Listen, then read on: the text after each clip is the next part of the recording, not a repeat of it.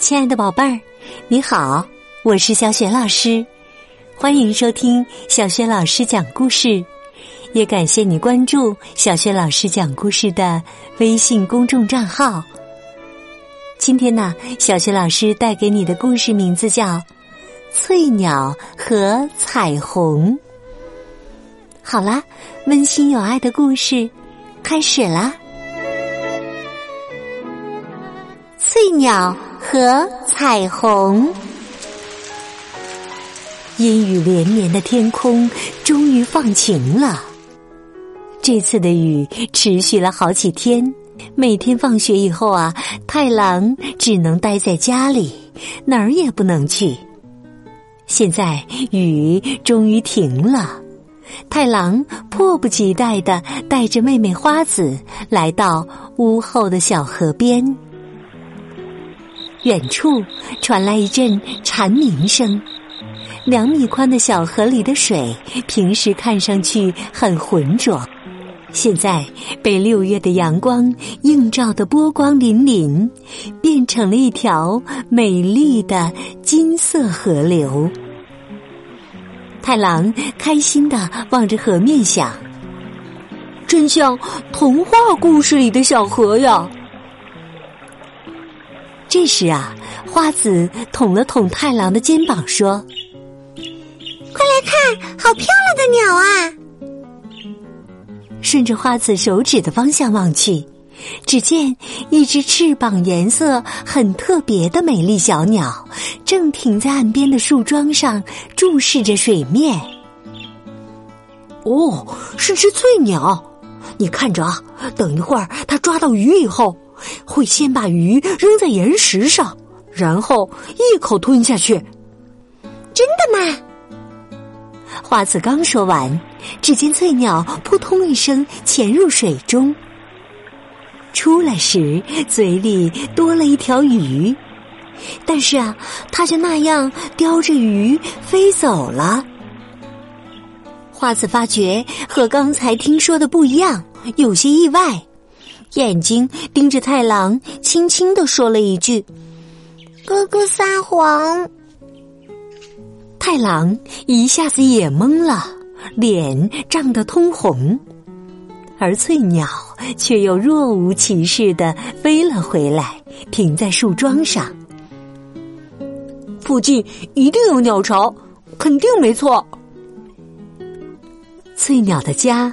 在离河边二十米左右的红土河崖上，翠鸟在土里挖了六十厘米左右的隧道，然后把窝建在隧道的顶头。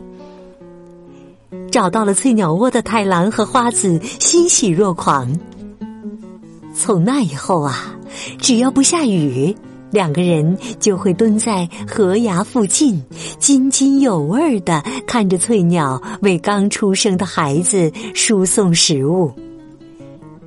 有一天呐，太郎兄妹正像往常一样观察翠鸟的时候，春吉手上拿着铁锹和鸟笼走了过来。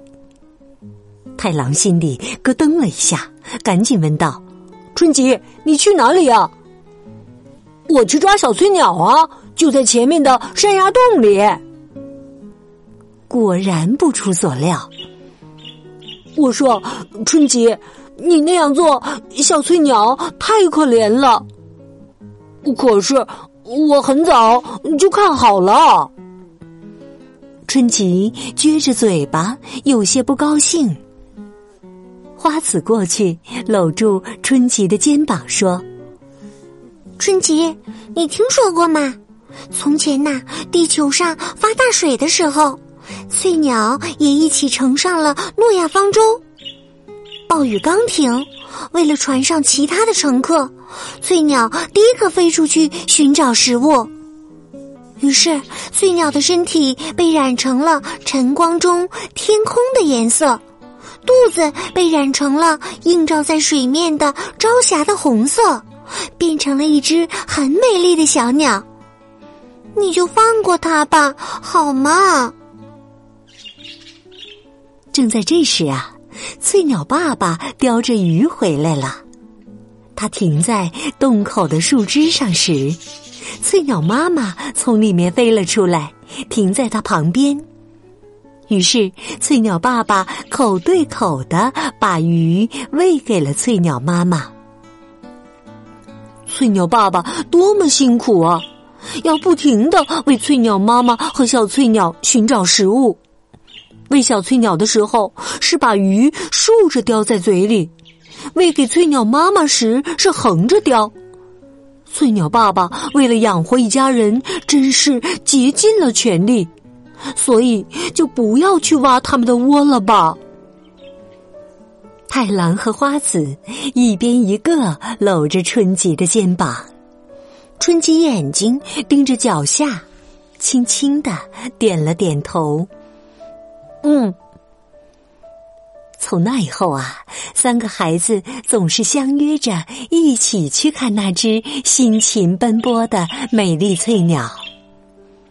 有一次，他们甚至为翠鸟赶走了企图袭击小翠鸟的锦蛇。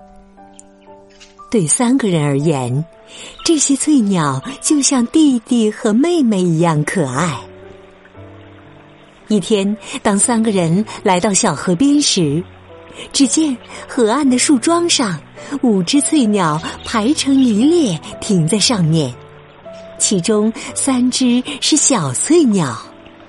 他们终于要离巢了，三个人不由得大声喊叫起来：“万岁！”被这个声音吓了一跳的翠鸟，哗的一下飞离了树桩，它们朝着横跨在河岸两边的美丽的彩虹飞去。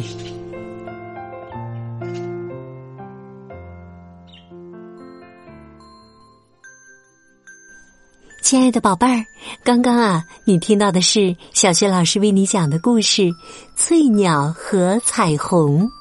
今天呢，小学老师给宝贝儿们提的问题是：翠鸟一家是谁负责寻找食物呢？如果你知道问题的答案，一定要通过微信告诉小学老师和其他的小伙伴哟。小学老师的微信公众号是“小学老师讲故事”。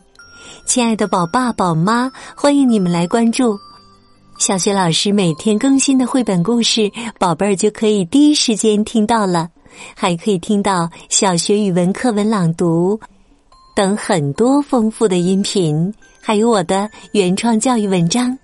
我的个人微信号也在微信平台页面当中。好了，宝贝儿。如果是在晚上听故事想睡觉了，下面呀可以和小雪老师进入到睡前小仪式啦。第一步啊，还是和你身边的人说一声晚安吧，给他一个暖暖的爱的抱抱。第二步呢，就是要躺好啦，盖好小被子，闭上眼睛，从头到脚放松你的身体，也放松你的心情。放慢呼吸，宝贝儿，祝你今晚安睡，好梦。明天的小学老师讲故事当中，我们再见，晚安。